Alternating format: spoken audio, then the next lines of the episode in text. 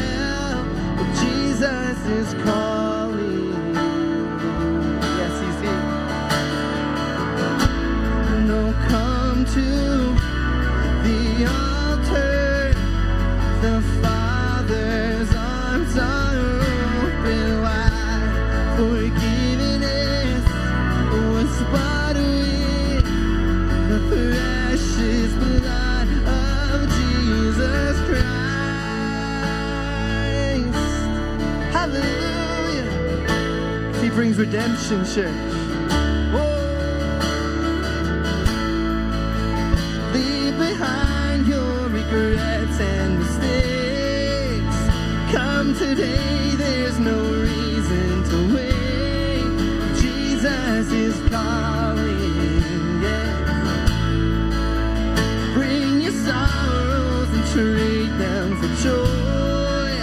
For life is born. Jesus is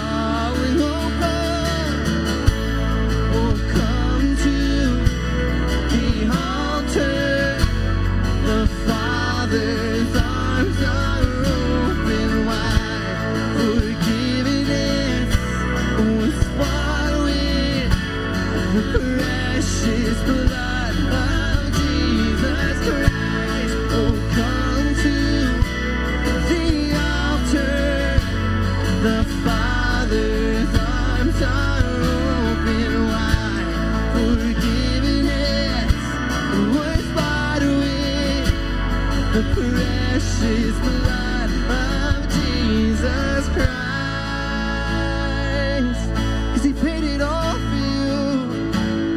He wants to meet with you. What a savior we have. Yeah. So what a savior.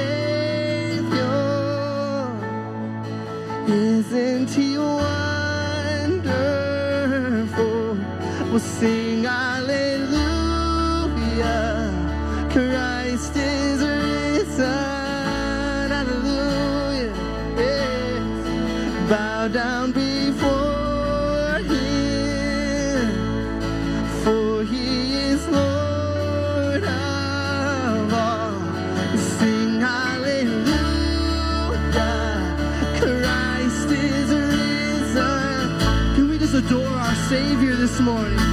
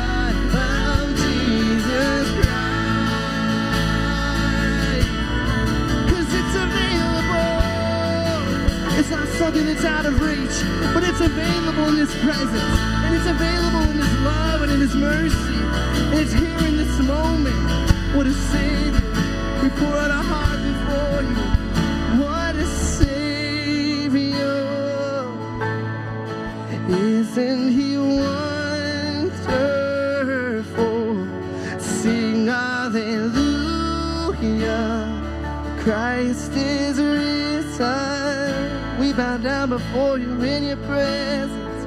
Bow down.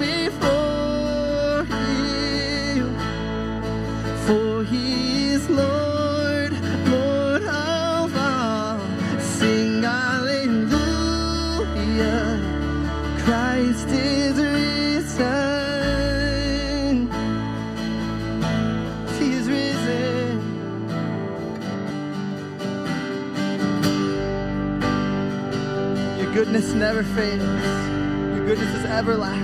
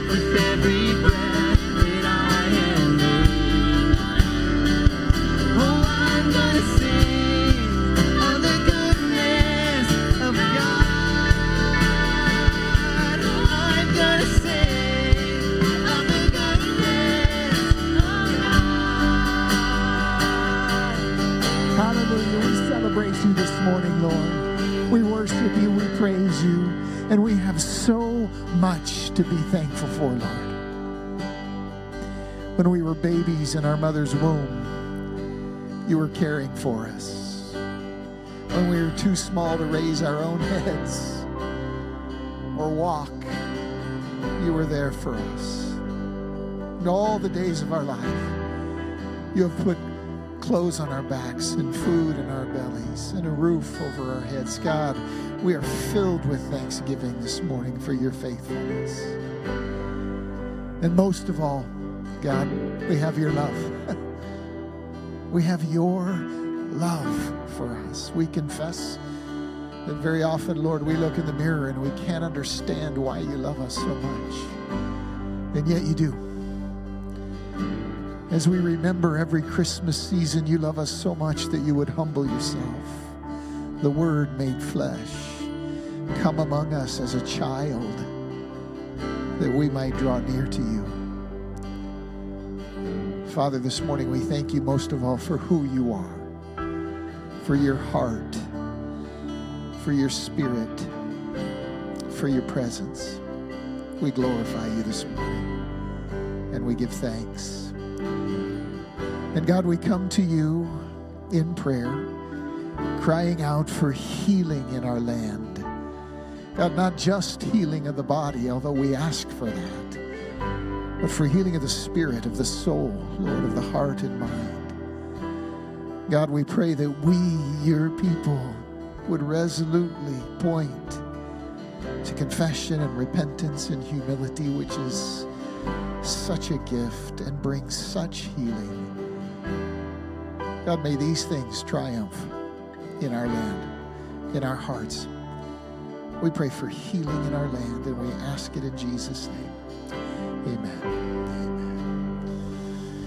Well, good morning. It is great to see you. Welcome to second service here at MRCC. Welcome especially to everybody who's joining us online right now, live or in the podcast. We're thrilled that you're with us. And would you take just a moment and make sure everybody around you feels welcome? Just say hi, introduce yourself to the person next to you. Would you do that?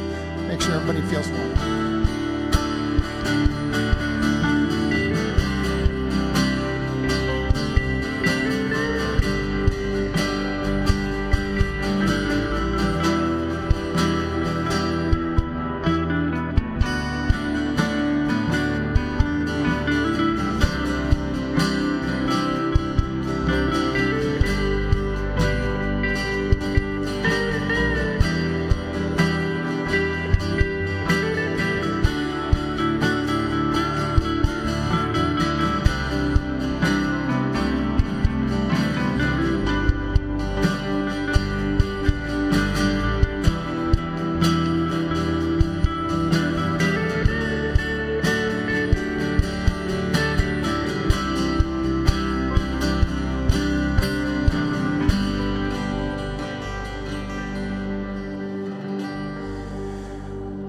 Great to see you. It is great to be with you.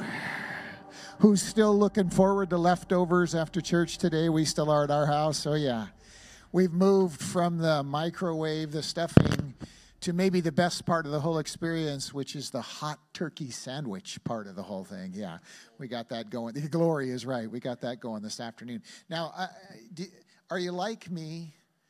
I mean, that's got to be your highest ambition in life is to be like me, right? In, in that, you got to have mustard on your hot turkey sandwich? Yes. Yeah. My wife puts the cranberry sauce on her. No, that's not of God, that's of the enemy.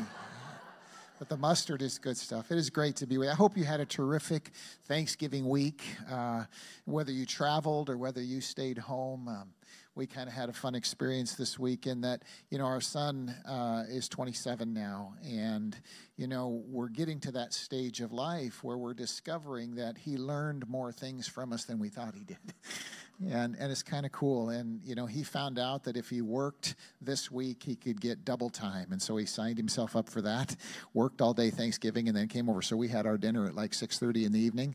But it was beautiful because uh, you know he gets it. And he saw an opportunity and grabbed it. And so we were just kind of rejoicing in that. Hey, a couple of quick announcements, friends, um, to call your attention to before we open the word together. One is that uh, this Friday night, you're invited, your family is invited to come join us. 7 o'clock tonight, uh, Friday night, here in the sanctuary will be a Christmas family movie night. Uh, we do this every couple of months. It's just a terrific time for fellowship. We'll have uh, snacks and drinks and stuff. You just come, bring a blanket, some pillows spread out here in the sanctuary. It's just a wonderful family time. That'll be happening this Friday night at 7. As always, no cost for anything we do like that. And then, I'm excited because two weeks from today will be our 2021 Kids Christmas musical program happening. That's kind of what this is all about here. Um, we didn't get to do that last year, and it's one of the high points of the year. So, two weeks from today will be our Kids Christmas musical. That'll be happening on Sunday morning. Fair warning uh, if you normally walk in a little bit late and have no trouble finding a seat, you will have a problem that morning. Uh, so, you want to get here early. Uh, there's so many grandmas and grandpas they just parachute out of the sky on Kids Christmas Musical, and uh, gets gets kind of crazy in here. So, a fair warning about that. Uh, also, um, we're thrilled this year that we get a, again on Christmas Eve, which is a Friday this year. On Christmas Eve, have our Christmas Eve candlelight communion services. Those will be happening on Christmas Eve at three o'clock, four o'clock, and five o'clock. It's about a forty-minute long service. We sing Christmas hymns, we worship together, we take communion together, and then we head out into our our Christmas Eve celebrations with Silent Night. It's a great time. If if you've become part of MRCC in the last two years, you haven't seen this, but it is a big deal. A busy evening always. So that'll be happening again, three o'clock, four o'clock, and five o'clock on Christmas Eve. And then one last thing, and that is on the 19th so of December. So that's uh, three weeks from today. Uh, will be our ugly Christmas sweater Sunday morning contest. So start preparing yourself for it. I know my wife uh, ordered her Amazon ugly sweater, got it this week, and was showing it off. I pulled the drapes so the neighbors wouldn't see. But um, ugly Christmas center. And you know, I want to give us hope. Some some year, one of these years, somebody is going to beat Mike and Mary Lou McDougal in the contest. It's going to happen somehow. Uh, one of these years. It seems like they always win. But uh, we hand out prizes that morning, so uh, so get yourself ready. Prepare for that. It is great to be with you this morning. Morning, you know, one of the things that we are deeply committed to as a church is raising up the next generation uh, of leaders and ministers in God's church. And we're committed to that on a number of levels. Next week, I'm going to be talking to, to us at length about investing in the future and about our new children's wing that's going to start being built next year, uh, right out here outside of the sanctuary. Um, but part of our ongoing commitment is to raise up the next generation. You might have noticed on the worship team, even this morning, if it seems like the worship team is getting younger every week, that's because it is. We hit a, a, a, high this morning. But uh, I want to invite Pastor Darius to come and open the word for us this morning. Open your Bible, if you would, to Mark's Gospel, chapter 11. Pastor Darius can open the word for us. Good morning. Morning. My name is uh, Darius. I am one of the pastors here at MRCC. I love it here. I'm Gonna put my inhaler down. I was having an asthma attack the last service. Thank you for not making fun of me. I really thought you were gonna laugh when I said that. So good. Well, laughing now is just cruel. Laughing then would have been funny. But I am uh, really, really grateful to be a part of MRCC. My wife and I moved here a little over a year ago. And uh, for us, Enumclaw is home and MRCC is home. And uh, we're excited about what God is doing.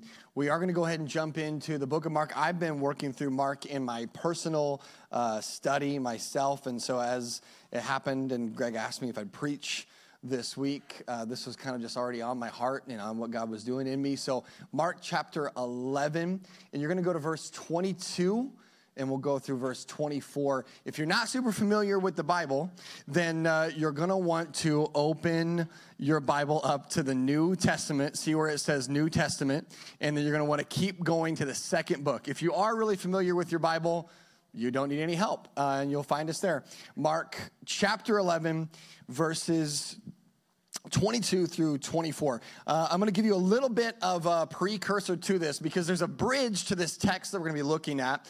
Um, and the bridge for the text we're going to be looking at is, is a couple big things. One uh, thing of, of minor note is that this is happening right after Jesus' triumphal entry into Jerusalem. Uh, it's a huge deal. This is right after Jesus enters Jerusalem, and people begin recognizing him really in mass for the first time as the Messiah. And they still don't know what that means. They still don't know um, how to react to that or really how to treat him in that way or even what they think Messiah means. But this is the first time that people come out in masses with the expectation and understanding that this is different, that he's not just a teacher, that there's something special happening. And many people are expecting Jesus to actually overthrow the government, uh, not unlike today. So, anyway, then what happens after that is as they, I'm not saying it's happening, I'm saying a lot of people are talking about it. Um, what happens is as Jesus is entering Jerusalem, they pass by a fig tree, and Jesus really likes figs. So Jesus sees the fig tree from afar off, and he sees that the fig tree is in bloom. This is only of note because it kind of bridges our text here, but I want to kind of set this up uh, in this way. The fig tree's in bloom, and it, which means it has blossoms. The way that a fig tree works uh, is that a fig tree blooms and produces fruit either concurrently or the fruit will come before the leaves, the blooms which means that if you can see blossoms on the fig tree, it better have figs. It should already have figs on it, ready to pluck and eat if you can see blossoms. So as Jesus walks up to it, he recognizes that it's covered in blossoms, but it has no fruit. And when Jesus wants figs, Jesus gets figs. So Jesus is not happy with this fig tree. He curses the fig tree, and then they keep walking. A day and a half later, they're on their way out of Jerusalem, and they all notice that they walk by the same fig tree, and the disciples exclaim, Jesus, that's the same fig tree. That useless one that you were mad at, and it's withered up at the roots and it's dead. This is uh, this is a word picture here because what Jesus is saying is he's commenting on uh, Israel at the time, and he's commenting on what's happening uh, in his time, and what what God is observing is that there is a lot of what looks like fruitful faith, but there is a lack of reality to it. And this is, this is a good precursor for us this morning because God is calling us, as we talk about this next passage, He is not calling us to pretty Christianity. He's not calling us to a Christianity that looks like blossoming uh, only. He is calling us by His work because He's the vine dresser, because He's the God that produces fruit, because He's the Spirit that indwells and does the work of making fruit in us. He's calling and inviting us not, not just to look fruitful, but to set aside the facade and be fruitful with God. Not just to have a veneer of something good happening, but to actually engage with God. And God wants to produce good, loving, gentle, kind, merciful, life giving, fulfilling fruit in us this morning.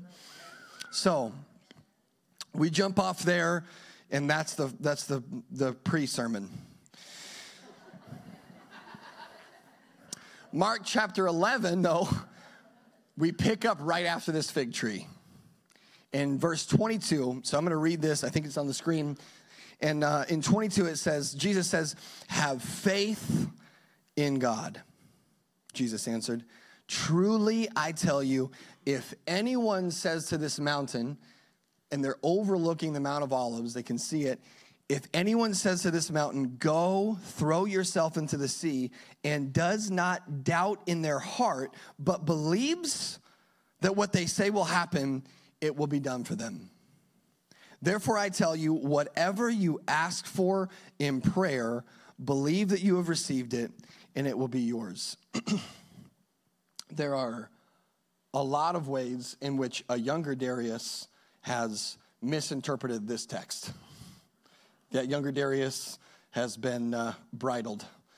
And today we're going to look at what Jesus has to say about what who and what God is in this text. Because God is not telling us to have more and better faith this morning.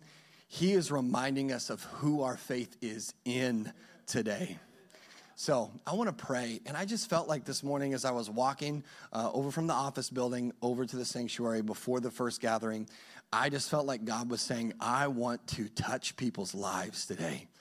So, Holy Spirit, we just invite that. We invite you as only you can to touch people today. We invite you to touch people that are sick and bring healing. We invite you to touch marriages that are struggling and bring reconciliation. We invite you to, tr- to touch lonely people who are hurting for relationship, who are hurting for, for people in their life, and that you would remind them that they're not alone because you're with them. We're praying this morning, God, that you would touch grieving parents and bring them peace, grieving children and bring them hope, and God, that you would touch our church. Give us purpose and mission in a completely fresh way with you today because you are a good and loving God and you want to take us on a mission with you. In Jesus' name, everybody said amen. Whoa, there you go.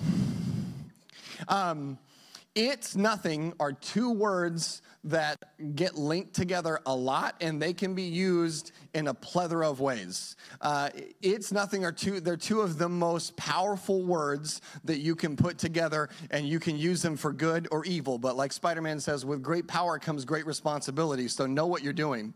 When someone says it's nothing, Jesus here is also saying it's nothing, right? Um, when we is paraphrasing, but when the disciples see the mountain, Jesus says, This mountain, if you ask me to move it into the sea, it's nothing for me. I can cast it into the sea. People, we're not as good at using the phrase, it's nothing. Illustration if you're married, that's all. Honey, do we need to talk? It's nothing. You looking at the bills? It's nothing. Did I do something wrong? It's nothing. You go back out there and you eat turkey with your parents. that didn't happen to me. That's a joke. Uh, but if you're married, you know what those words can mean. And all the men are kind of like chuckling, like, yeah, women, right? but you're the worst offenders. Because, like, when, when a woman comes to her husband and says, hey, can you take out the trash, but it's in the middle of the Seahawks game, he gets up and he starts speaking orc or whatever, and he grabs a trash and he's walking out, and his wife can hear him mumbling, What's that, honey? And he goes, It's nothing. He takes the trash out like a five year old and goes back to his chair. It's nothing is one of those phrases that can mean, all, people also will do this. They'll say it's nothing and they'll put those two words together when it means something really bad. For instance, really quick, I'm, going to wrap this up. My wife cuts my hair, and when we when we were teenagers, we started dating. I'd never had money for a haircut, and my hair would get moppy, and she would say, "Do you want a haircut?" We'd take the clippers from my mom's bathroom, and my wife would just start shaving.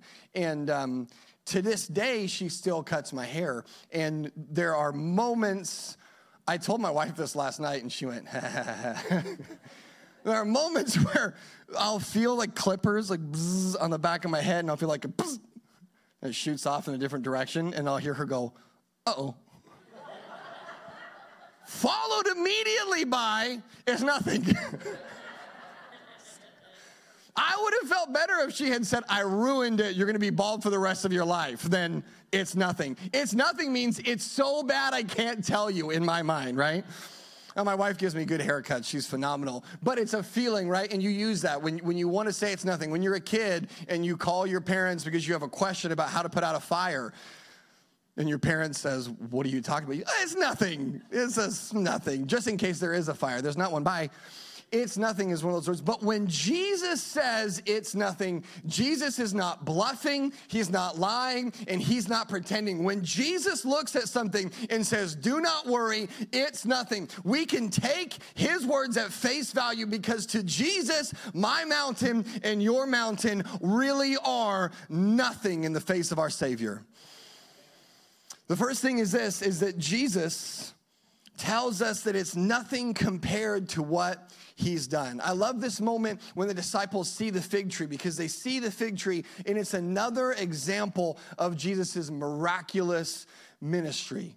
They see the fig tree and it's another example of, of, of what God can do. And they think back about all the miracles they've seen right? The disciples think back when, when Jesus says, I can move this mountain into the sea, there's context behind that.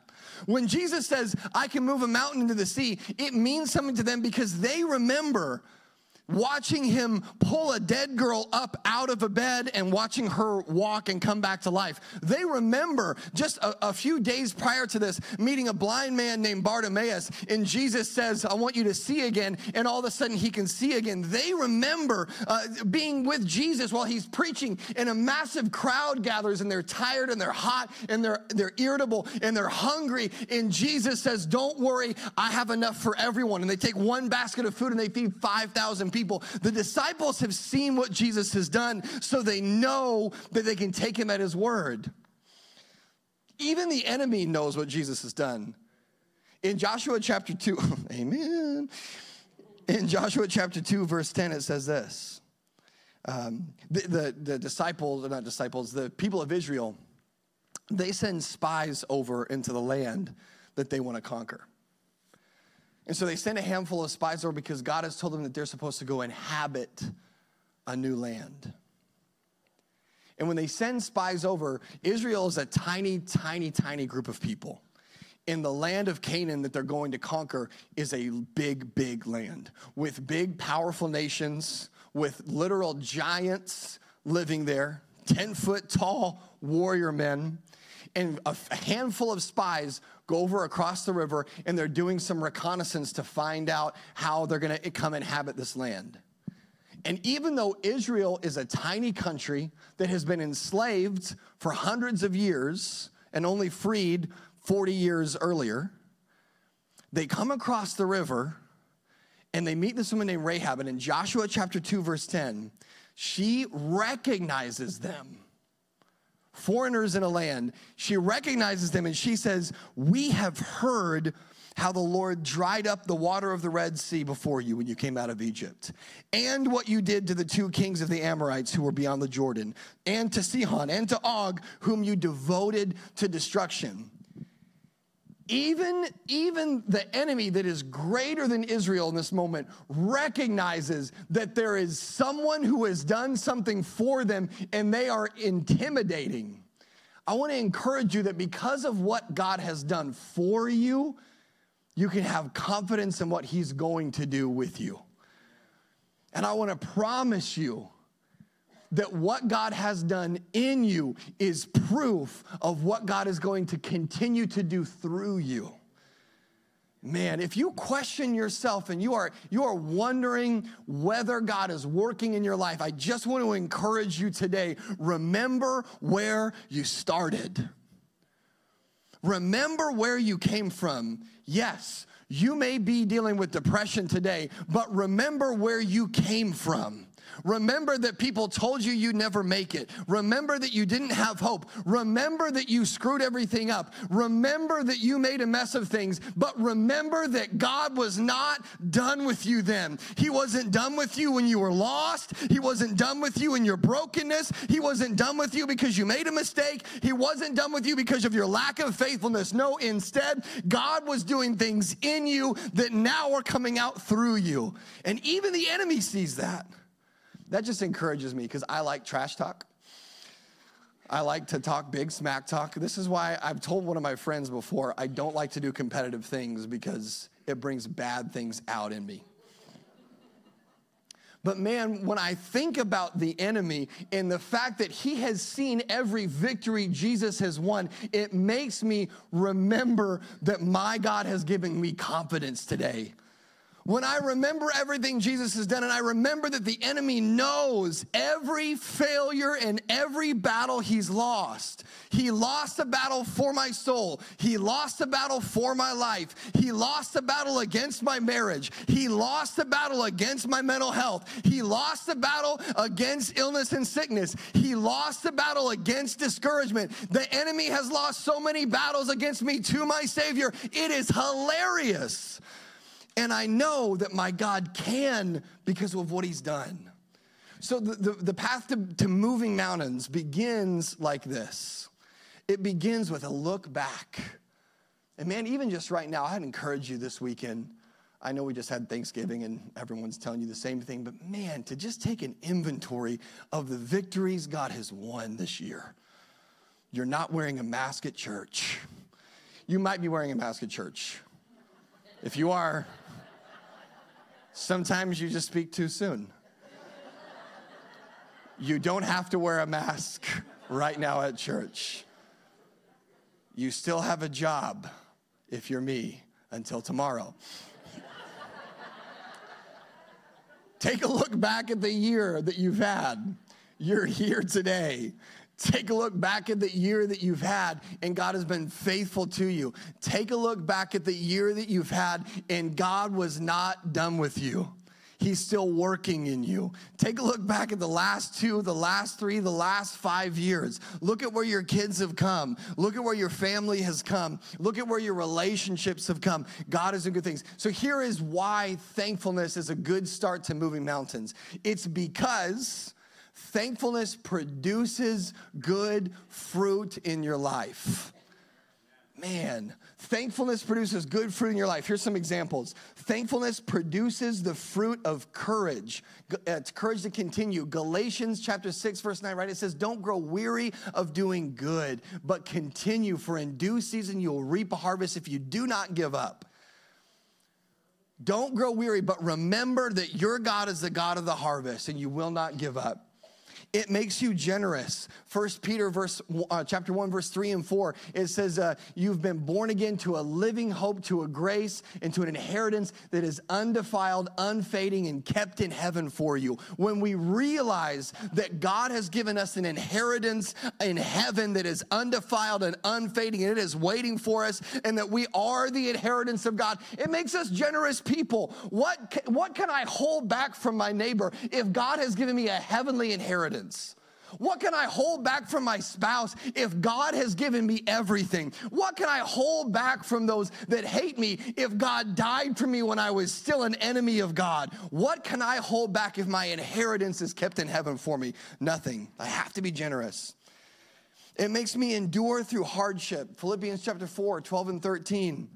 It says, uh, in, in, in everything I've learned the secret to facing plenty and hunger, hardship and ease. I can do all things through Christ who strengthens me. It, being thankful for what God has done reminds us that we don't have to give up when there are hardships. It reminds us that we can make it through the next trial. It reminds us that we can make it over the next mountain. It brings us contentment. Oh, Psalm 23. If you haven't read Psalm 23 in a while, go to your Bible, go to the Old Testament, and just rip through Psalm 23. It's so good. And Psalm 23 reminds us that we have a good shepherd. We have everything that we need, that his goodness and his mercy will chase us down for the rest of our life. Man, how can I not be content when I know that my shepherd is Jesus? So that's what thankfulness does. It begins to move mountains in our life because it begins to change us today. The second thing is this is that it's nothing to me today. It's nothing to me today. Or you could also say, it's nothing because of who is with me today. Uh, when I was young, I was I was a very timid driver. It was really difficult for me when I turned 16. I wanted to drive immediately, so I got my license the day I turned 16, and I was driving driving my dad's cargo van around Yakima and uh, getting in trouble. But I was so afraid of getting pulled over. I was afraid of getting in a wreck. I was afraid I was going to make a mistake. I was just very timid. And um, a few years later, um, I, even though I was a timid 16 year old, I was also a married 20 year old. Those two things don't seem like they should connect, but somehow they do. And when I was 20 years old, I was about to have my wedding, and I was going to pick up my older brother from the airport. So we were in Yakima. We had to drive across Snoqualmie to pick up my brother from the airport in Seattle at SeaTac. And it was a time of year, it was March uh, 3rd, it was a day, and it was a time of year where, like, sometimes the past can be beautiful and clean and dry and, and easy during the day, but then it can just freeze like, really fast overnight and just get really, really ugly. So we drove over in the morning, and the pass was so easy to, to drive from Yakima to Seattle. It was so nice. And then we picked my brother and um, his wife up from the airport. And then when we started to drive them back, it, it got dark and it started raining and snowing. And it was just like, it looked like inches of ice on the road. And so I'm driving everybody. And um, I'm not a confident driver still at 20. It took me it took me a couple years before I was even ready after I got my license to drive out of Yakima. So here I'm 20 years old and I'm driving this car, and my older brother uh, said, "Hey, would it make you feel more comfortable if I would drive?" And before he was done, I was unbuckled and out of the door. And my brother got in the front seat, and here's the context for me was my brother had gotten some kind of medal or something or other when he was in Iraq during his, his third tour in Iraq with the army uh, because he chased uh, in he chased somebody across an intersection with his Humvee. He stopped traffic. He blocked traffic. He created a forward-facing whatever the, towards the enemy so that the people behind him were safe. And then he pursued and, and chased down this terrorist. And and this is like something he got for driving during combat. And I was like. I think we know who's more qualified. So he gets in the he gets in the seat. He's older than I am. He gets in the seat and he starts driving. And this is what he does. The road is just caked in ice. It looks bad. And he gets in. He goes and he guns it as fast as he can. And then immediately afterwards, he goes and he stops it as hard as he can. And my wife and I are in the back, just absolutely as pale as the ice on the road. Our eyes are the size of cups. And my brother, after he guns it, he's checking to see how it can get traction, and he stops it to see how the road is gonna get stopping traction. And he stops and he looks back at us and he goes, It's nothing. And because I knew who was in my vehicle, I knew that we were gonna make it across the mountain. Because Jesus is in your vehicle, you can be confident that you're going to make it across the mountain. Because Jesus is with you, you can be confident that you're going to get to safety across the mountain. Because Jesus is who he is, you can have confidence in where you are going. Maybe you are called to do something. Maybe God has given you a vision or a dream or a calling in your life. You can be confident that if God has called you to something, it is He that will navigate and get you there safely. You can be confident that if you are facing a mountain today, whether it's a personal health problem, whether it is a mental health problem, whether it is an emotional crisis, maybe you're grieving and you're mourning Maybe you're dealing with division in your family. Maybe you're dealing with deep, deep, deep loneliness. Maybe you're dealing with woundedness from a wound that is long past or a wound that is fresh, and you don't know how those mountains are going to move. I understand that, and I feel the same way. But God is inviting us in Mark chapter 11 to remember who He is. And because He is with us, we can walk with confidence today. Sometimes I think that the lack of confidence is our undoing in our faith because I think that our lack of confidence is what actually leads us to failure sometimes. I think that sometimes because we believe that sin and temptation will beat us, we've lost before we enter the ring. Because we believe that we have no chance at changing, we've lost before we ever begin. But because we believe that we cannot grow any farther, we've lost before we even get an effort forth. It's interesting because Christians will do this. And like a chef wouldn't sit down to make a peanut butter and jelly sandwich and say, Man, I'm going to mess this up. Like, if you were a UFC fighter, you wouldn't walk into a bar. If you were Conor McGregor, you wouldn't walk into a bar and say, Man, I hope someone doesn't beat me up. You walk into the bar and you go, Who needs to be put up today? That's what you do. If you're an NFL linebacker, you wouldn't you wouldn't go to like participate in some kind of training exercise with junior high kids and go, I hope I don't get hit too hard you have the confidence of the Savior, of the, the, the, the, creator of the universe, the King and the master of death, the, the God who did not only go to the grave but rose from the grave, the God that has the mastery of the universe at his fingertips, the Jesus that spoke life into being, the Word of God. You have the confidence of that God in you. In Zechariah chapter 4, verse 6 and 7, God encourages Zechariah he says, Greater is the God that's in you than anything that's in the world. And so I think that God is calling us to walk into the battle with confidence, knowing that God will win. I don't have to I don't have to be afraid that temptation is going to beat me. As a matter of fact, temptation needs to be afraid when it comes to defeat me. Because God is on my side. I think the other thing that, that, that we need to calibrate on as Christians, that God's calling us to here in Mark, is, is the way that we look at current events. Because sometimes, not to be, not to be mean, because this happens to me too, but sometimes I think we sound like Chicken Little. Like sometimes I'll, I'll spend time with my younger brother, and he likes to talk about politics because he reads stuff, and I don't because I don't like to read stuff like that because it just stresses me out. And I'll walk away from the conversation thinking like, man, everything's gonna everything's just gonna suck. Nothing good's gonna happen. This is the worst. We're all we're all gonna live in Russia in 10 years. All of us, they're gonna take us over there. We're just gonna be stuck there. And I think sometimes we sound like the sky is falling, the sky is falling.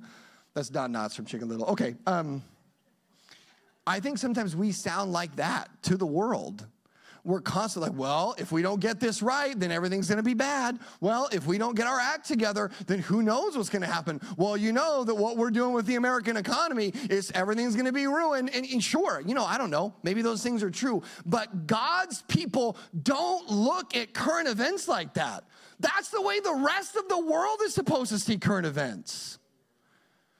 We are supposed to see the sky falling and say the rapture is happening. We're supposed to see the volcano and say Jesus' bell is going off. We're supposed to see things going bad and say, you know what? It's time for God to come back. We're supposed to be excited when bad things happen, not because people are hurting, but because our God has it all under control. That's what God calls us to. That confidence. People will ask you, People will ask you, How are you so calm right now? How is your world not turned upside down? And you can feel free, and I can feel free to say, My world is turned upside down. I am afraid. I don't know what's going to happen, and I'm anxious and I'm worried. But I know that I don't have to freak out because I have confidence that God loves me, that He's working all things out together for my good, and that God has got this under control. Man, what a witness to the world. What a witness to the world that instead of crying and screaming and wailing about the despair, that we would, that we would bring good news that there's a God that loves the world, that died for the world, that wants to heal the world. Instead of complaining about people's brokenness and despairing over people's brokenness, that instead of despair, we would bring good news that there's a God who can heal wounds, that can bind up the brokenhearted, that can set at liberty the captives, and that can open prison doors.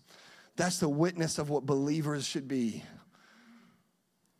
It's a journey getting there, at least for me it is, because I'm still complaining about living in Russia. However, I'm believing that God has this under control and we're working forward from there. God's confidence should be on us. The third and the last thing is this is that it's nothing to worry about. It's nothing to worry about. It's nothing to the future. Um, I love I love that when people talk about climbing mountains, they sound so confident. If you've ever seen someone talk about climbing a mountain or like I see this, this on t shirts or bumper stickers or whatever, and it will say, like, I conquered Rainier. I summited Everest. I, I like I conquered K2. Like I'm a I'm a conqueror. I can't believe I've accomplished this. And I just think to myself,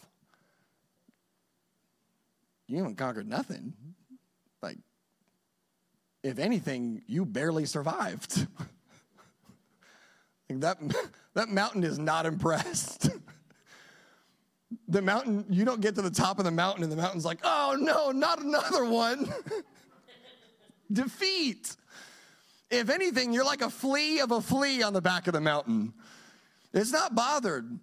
Like someone climbs a mountain and it's like months and years of preparation. And they get halfway up and then they give up and they have to come back the next year. And they take all their gear and it's like vomiting and it's not having a bathroom and it's sleeping in the cold and it's shivering and it's crying and it's saying, We're never gonna make it. And then all of a sudden people get to the top and they're like, Yeah, take that mountain. And the mountain's like, Be careful because if the wind blows, you're gone. And I just think it's important to remember like, if you've climbed a mountain, let me be clear, you've done something I'll never attempt to do. I have asthma, so the air is already thin enough right here. However,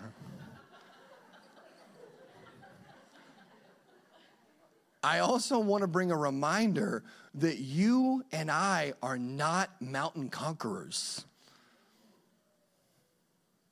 There's not a single one of the mountains that you're going to beat and that Jesus is going to clap and applaud and say, way to go. I don't want to discourage you, but I have to, I have to like be clear.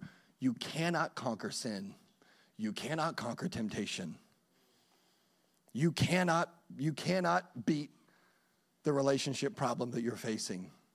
You can't, you cannot, let me repeat, you cannot fix your marriage. You cannot save your kids. You cannot transform yourself or change yourself.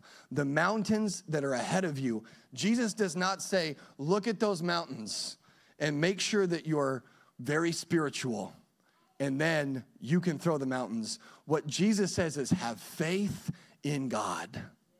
Because when you speak to this mountain that it will be cast into the sea, it will, not because of you, not by your might or by your power, but by God's Spirit. Because there is one exception to every person that's ever tried to conquer a mountain. You know, like people argue about wh- whether we call it Tacoma or we call it Rainier or Denali or whatever the other name is or whatever. The mountain doesn't care what it's called. You can call it whatever you want. It doesn't change the mountain one bit.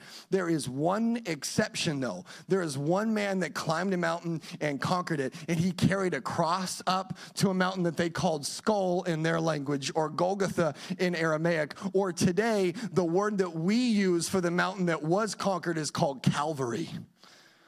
And the name of that mountain matters because that mountain that was named skull or like death is now the symbol for life everlasting because you might not be able to conquer a mountain, but your Savior, sure as mountain can, he can conquer and climb every mountain. As a matter of fact, the same God who made the mountain can move the mountain. Man, I love the fact that there was a moment where it looked like Jesus was defeated by a mountain. There was a moment where the whole world went dark and it looked like the mountain had had the last say. And then a day and a half later, Jesus came back with a vengeance and said, I'm so sorry, but that mountain belongs to me again. This is my mountain, and it's no longer a mountain of death and crucifixion. It's now a mountain of life and hope and healing and joy and contentment and restoration because I've conquered a mountain. Today, you and I are not mountain conquerors or mountain movers, but we have a God who is.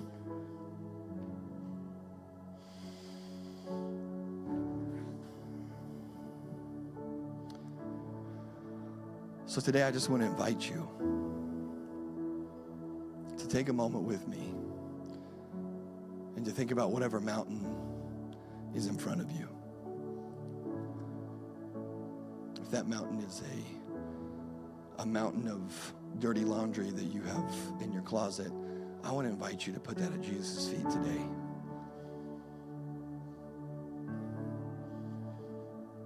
If that mountain is pain that you can't let go of, I want to invite you to ask Jesus to move that today.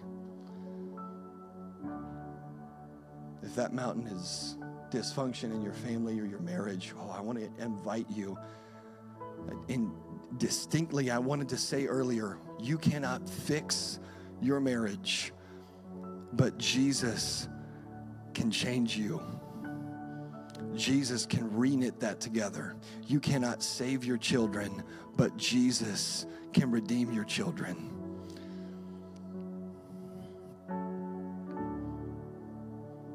You cannot be satisfied with yourself if you're alone, but you can be satisfied with Jesus and never need, never need, never want again because He's got you.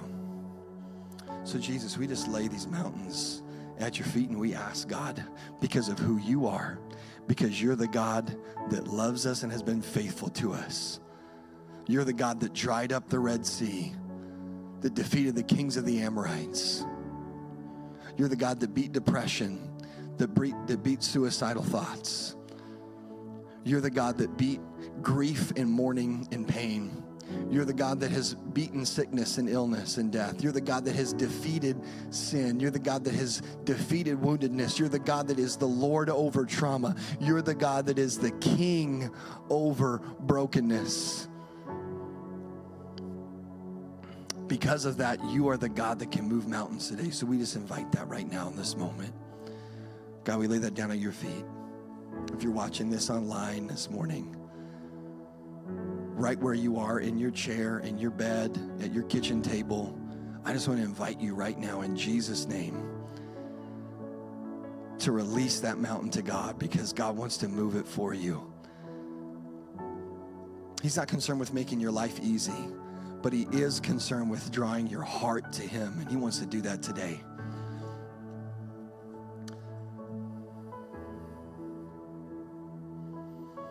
If you would just do this with me, if, if you're, uh, if you wouldn't mind closing your eyes and bowing your heads for a moment,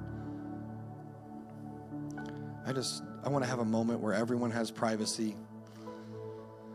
If you have, uh, you have, if you have a sin, if you have sin in your life, a sin, if you have sin in your life, if you have things that are in your life that are dysfunctional that you can't seem to get past or get over, then you need Jesus to move that mountain. No one's looking around, but would you just respond to Jesus right now? He's the only one looking. Would you just respond to God right now by lifting your hand?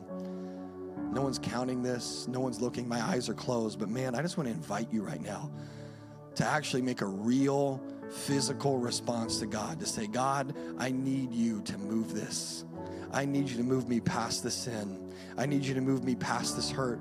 I need you to move me past this broken way.